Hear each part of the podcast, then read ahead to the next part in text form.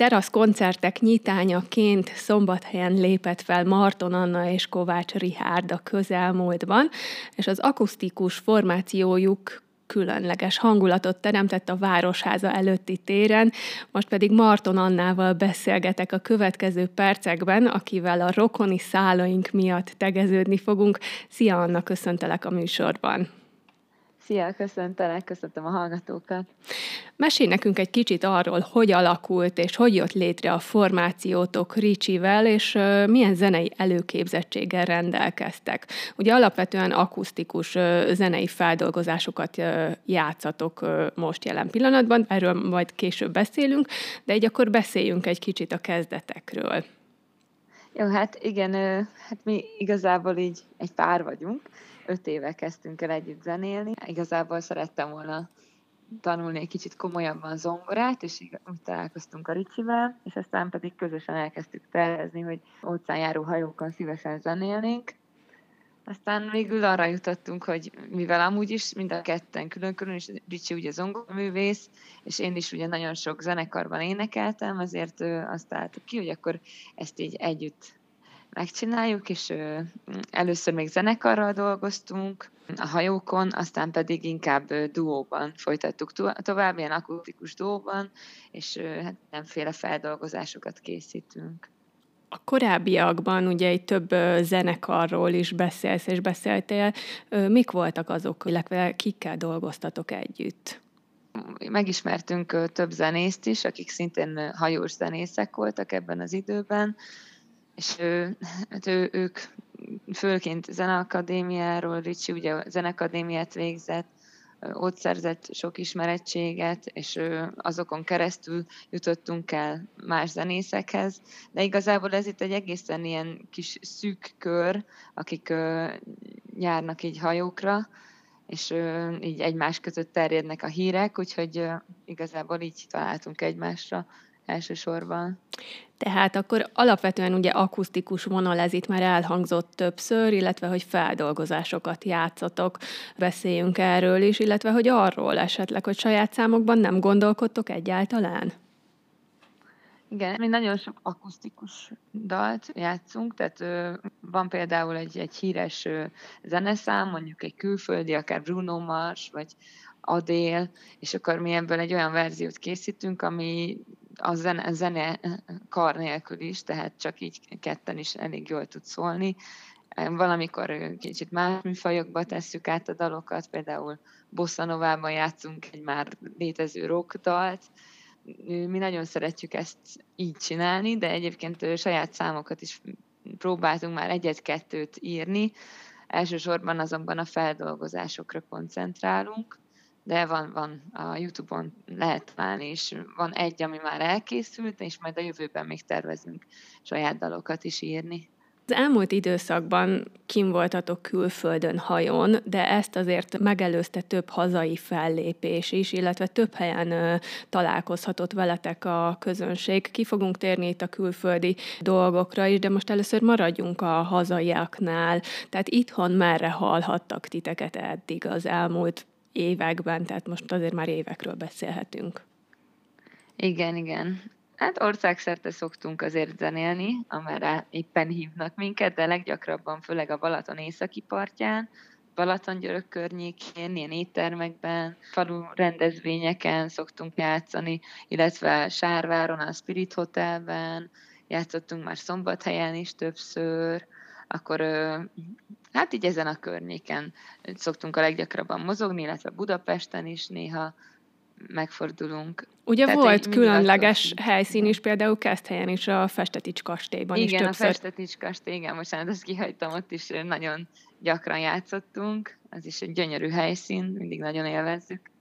És akkor áttérve a külföldi fellépésekre, illetve az óceánjáró utazásra, illetve az ottani fellépésekre. Hogy kerültetek oda? Tehát azért annak tudja mindenki a hátterét, egy kicsit mutassuk be, hogy azért ez nem úgy van, hogy egyik pillanatról a másikra csak úgy sikerül kijutni egy hajóra, énekelni, illetve zenekarral megjelenni, hanem rengeteg kritériumnak kell megfelelni ehhez. Igen, igen, ez ugye nagyon sok, nagyon nagy felkészülést igényelt, hiszen nagyon-nagyon sok zeneszámmal kell készülni, mi körülbelül olyan két-háromszáz dalt játszunk.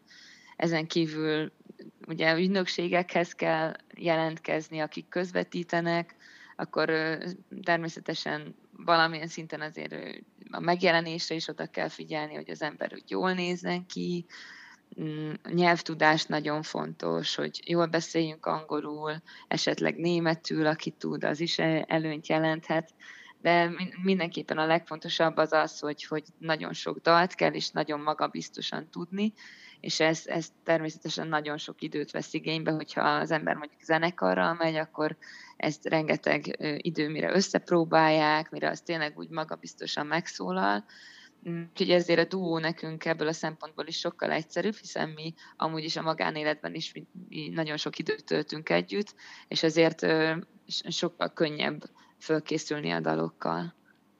Merre jártatok? Hú, hát erre, nagyon, erre. Nagyon, Tudom, hogy sok nagyon helyen. Sok. Igen, igen. Igen, hát csináltunk először egy szerződést így Európában, aztán legalább négy-öt szerződést csináltunk már, voltunk Ausztráliában, akkor ott Új-Zéland körül, a Fidzsi-szigeteken, tavaly voltunk egészen Afrikától, Izlandig hajóztunk, majdnem az északi sarkot is érintettük, illetve az elmúlt fél évben a Karib-tengeren voltunk. Milyen tapasztalatokat gyűjtöttetek? Ugye azért sokan tényleg nehezen jutnak el ilyen helyekre. Valóban nem egyszerű kijutni. Nektek ez többször is uh, sikerült. Voltak nyilván uh, jobb helyetek, uh, rosszabb helyetek, tehát hogy megtapasztaltátok a legénységi életet is, úgymond. Igen. Egy kis helyen voltatok valamelyest hosszú ideig, úgymond bezárva. Hogy emlékszel vissza ezekre az időszakokra?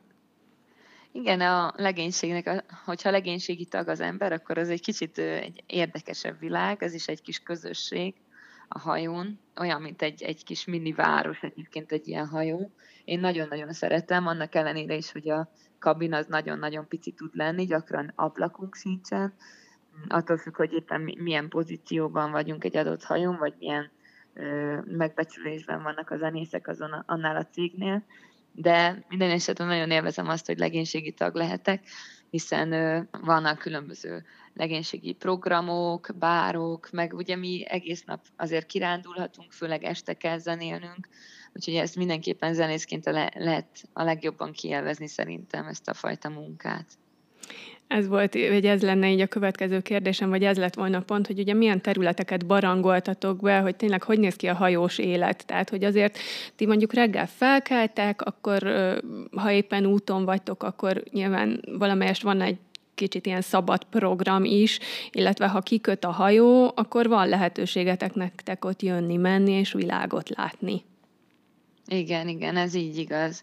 Tehát mi reggelente sokszor vannak ilyen meetingeink, amikre mindenkinek meg kell jelenni, és akkor megbeszéljük a, a heti, aznapi programokat, hogy ö, mivel színesítsük a műsort, akkor utána gyakran van, hogy próbálunk, gyakorlunk, ö, mert van, van bizonyos hajókon vannak ilyen show műsoraink is, tehát előfordult olyan, hogy akrobatákkal léptünk föl, közösen adtunk műsort, akkor voltak ilyen önálló estjeink a színházakban, és ezen kívül ugye főleg a bárokban zenéltünk, mm, de ezen kívül is nagyon sok feladatunk van, például a drillek, a, amikor felkészülünk esetleg egy-egy vészhelyzetre, és ilyenkor az egész legénység föláll, és elpróbálja azt, hogy ilyenkor mit kell csinálni, mi a teendő, illetve ami még szerintem érdekes nagyon, az, az, az hogy ugye a, amikor kiszállunk a, hajókról, hajóról szárazföldi napokon, olyankor tényleg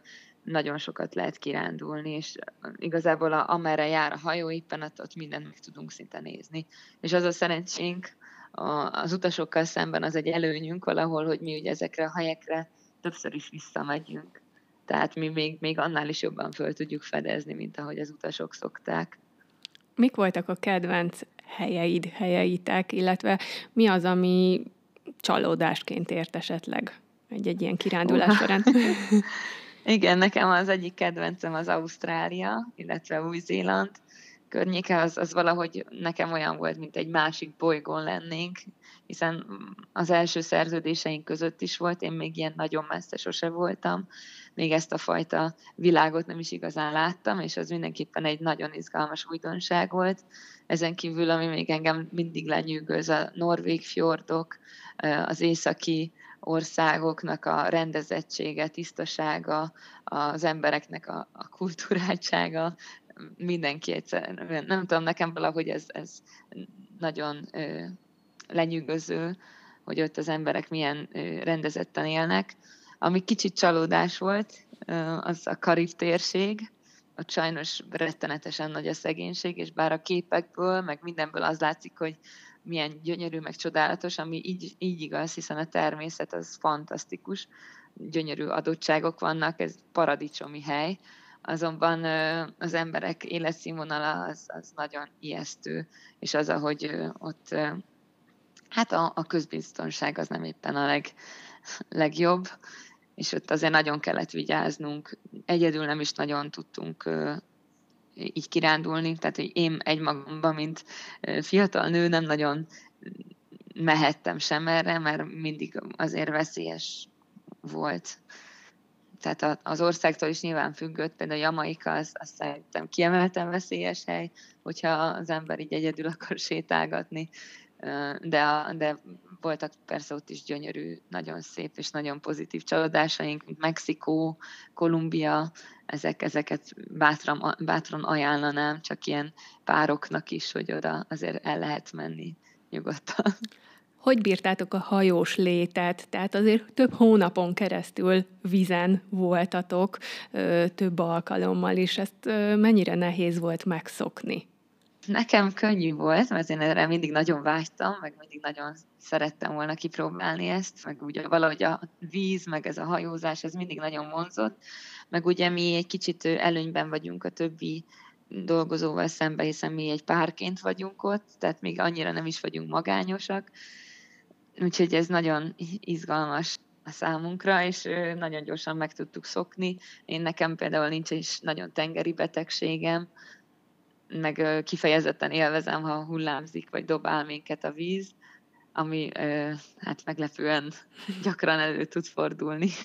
Volt nagyobb vihar egyébként, vagy valami olyan helyzet, aminél azért úgy megijedtetek esetleg, vagy volt bennetek félelem?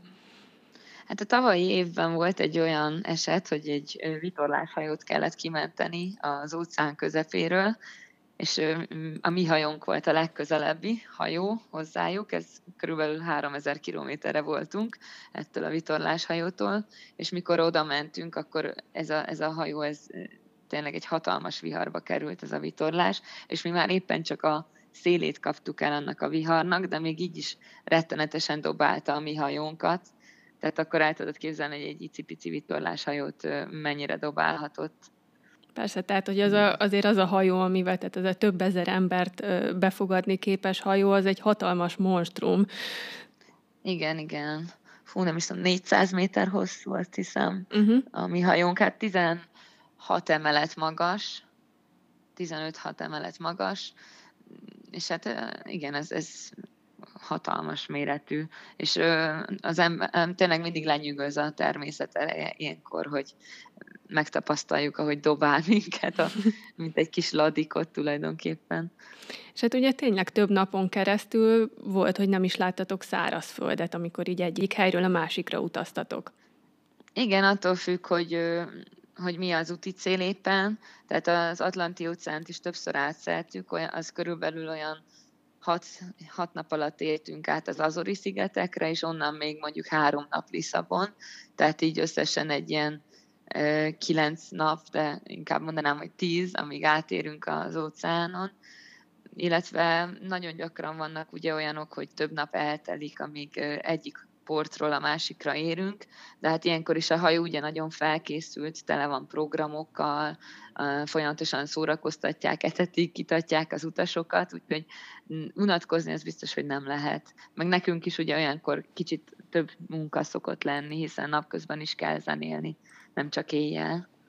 És akkor térjünk ide vissza egy kicsit a zenéléshez, hiszen mindennapos fellépésekről van szó, mennyire viselt ez meg, a hangszallagjaid? Hogy bírják, bírták ezt a terhelést?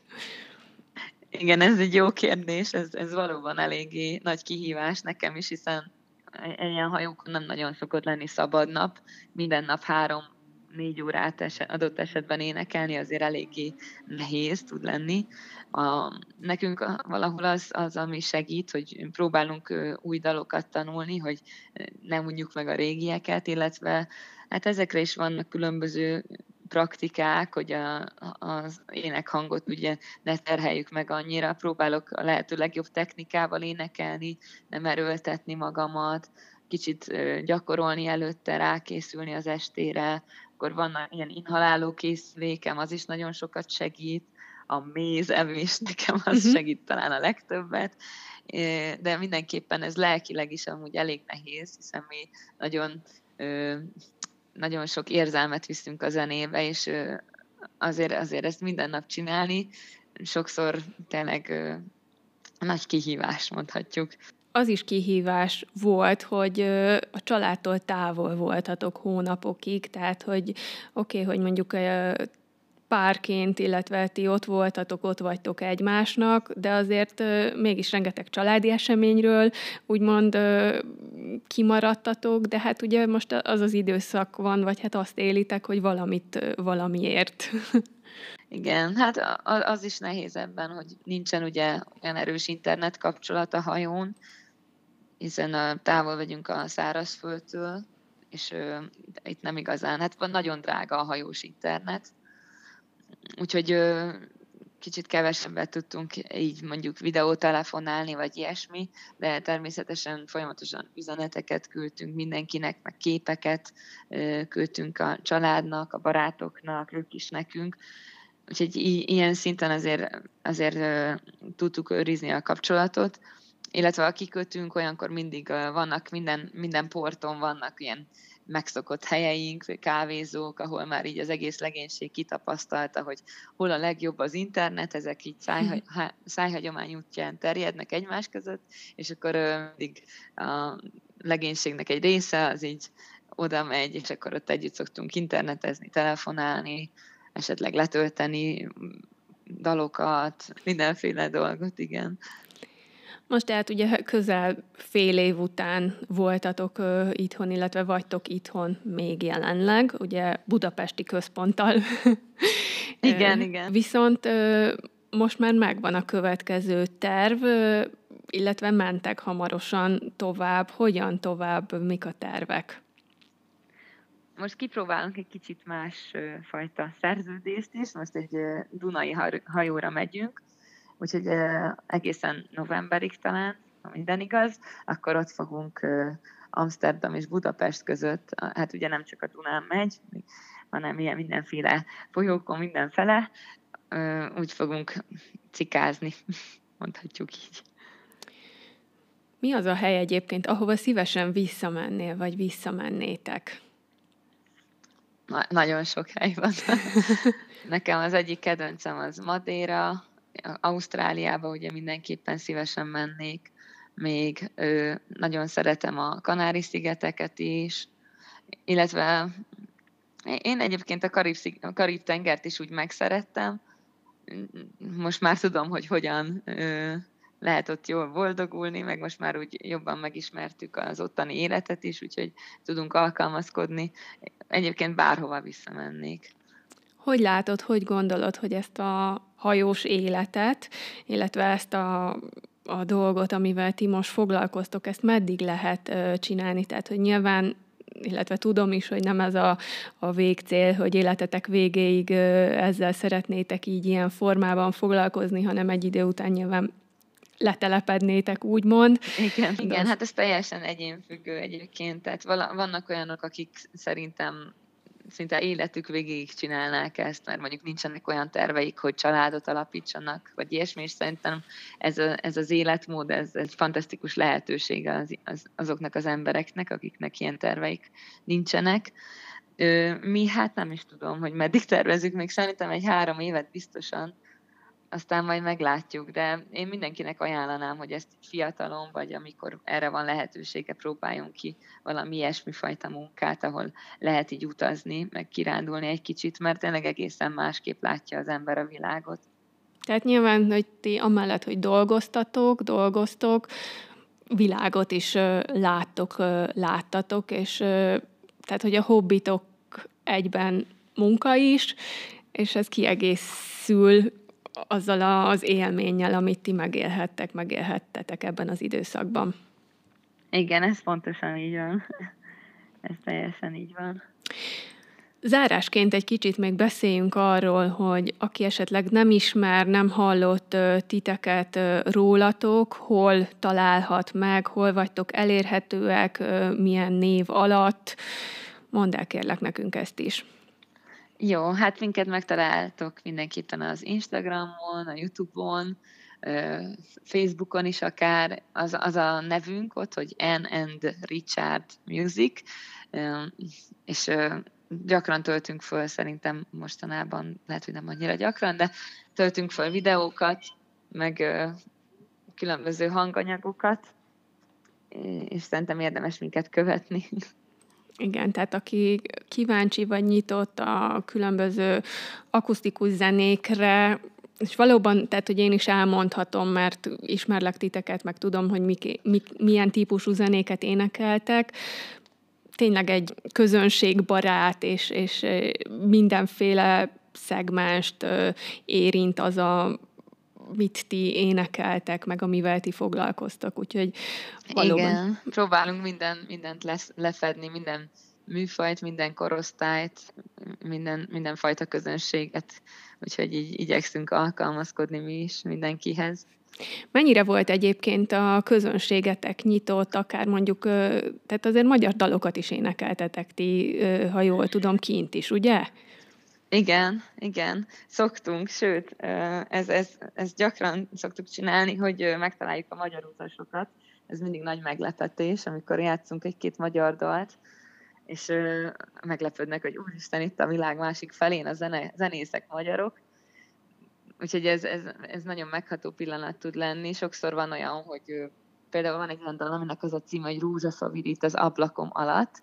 Ezt nagyon-nagyon szeretjük, és gyakran van, hogy éneklik velünk az utasok, olyanok, akik például emigráltak mondjuk 56-ban, és még egy kicsit ilyen akcentussal is, de még mindig-mindig tudják ezt a dalt, és nagyon megható az, amikor így egymásra találunk.